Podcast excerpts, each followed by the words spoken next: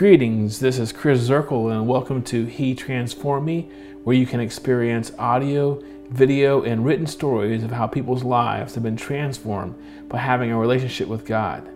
Visit our website at HeTransformedMe.org.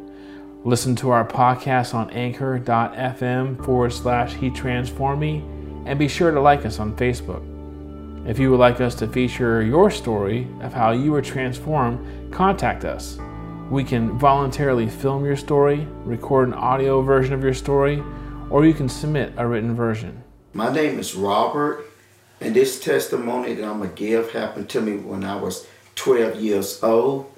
Um, my parents um, owned a country store um, in Friendship, North Carolina.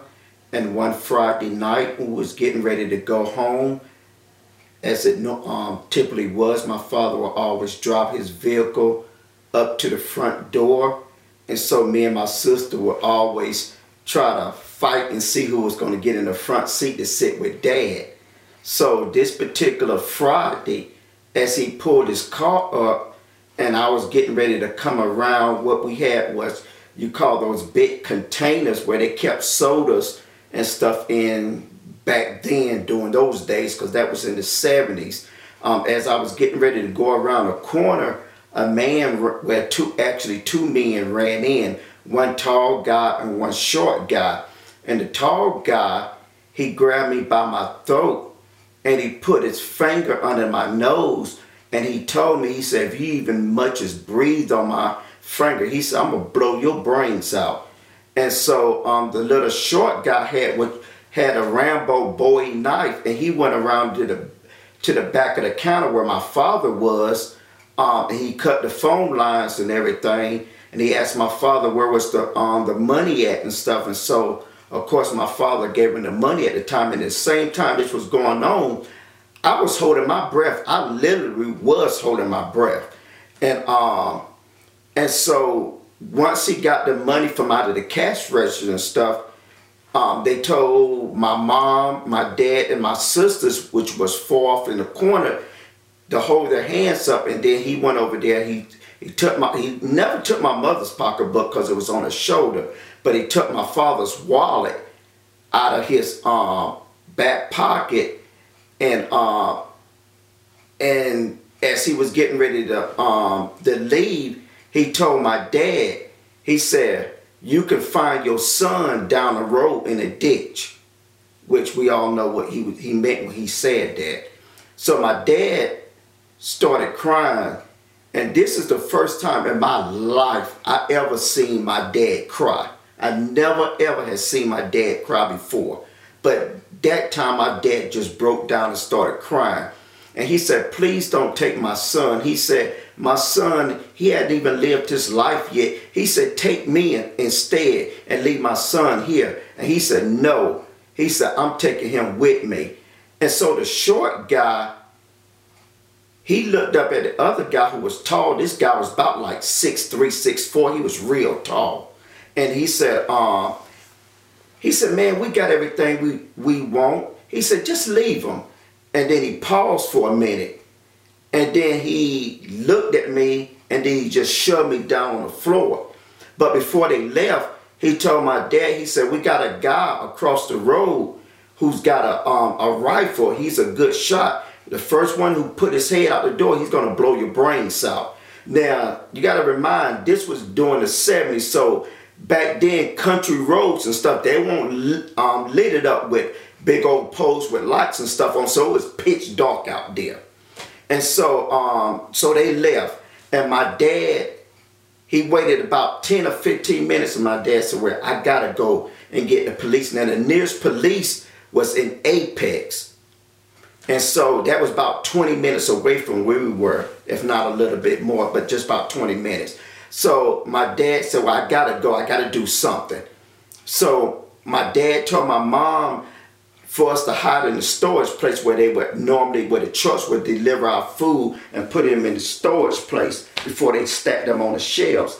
So my mom took me and my uh, my three sisters and she locked the door and we hid back there. My my dad left out. And we heard his car when he pulled off. About 10 minutes after my dad left, they came back. And they started pounding on the door and they said, We know you in there. Let us in. And my mom was telling us, Shh, be quiet, don't say anything. And so all of a sudden, we just started hearing gunfire everywhere. They just lit our door, they lit that door up. They just started shooting, tried to shoot the door down.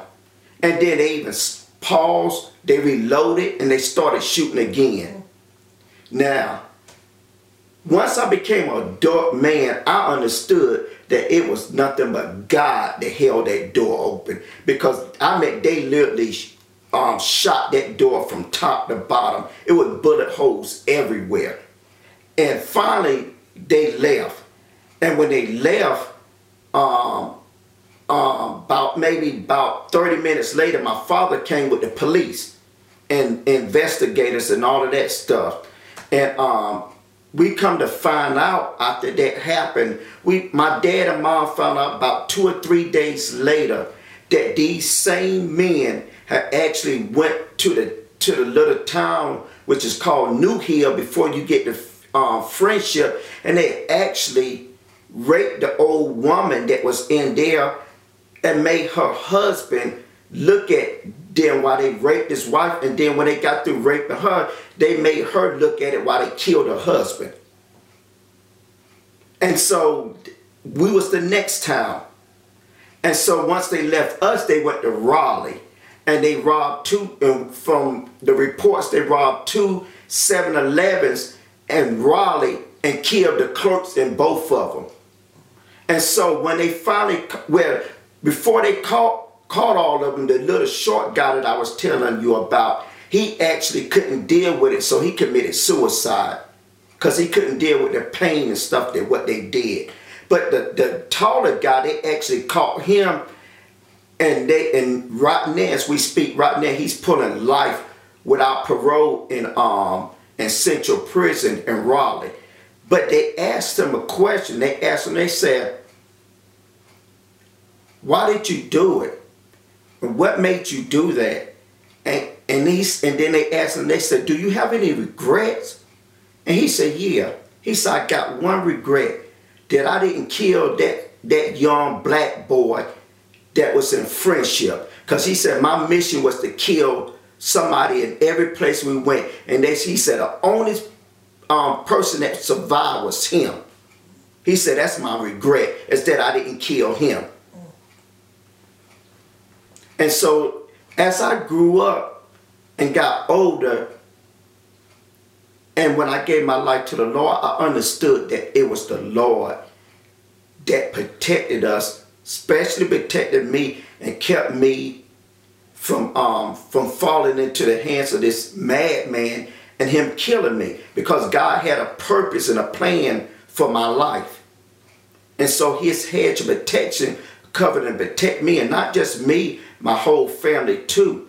Because that was a night that I never ever forget. And like I said, I held my breath the whole time that he held he had my finger to my nose and even the police and everybody said that was virtually impossible to do that. They even knew it had to be divine intervention for me to do that because they they was there for minutes. And I whole time, like I said, because I knew he was serious. Even at 12 years old, I knew he meant what he said. That if I did do that, he would have killed me.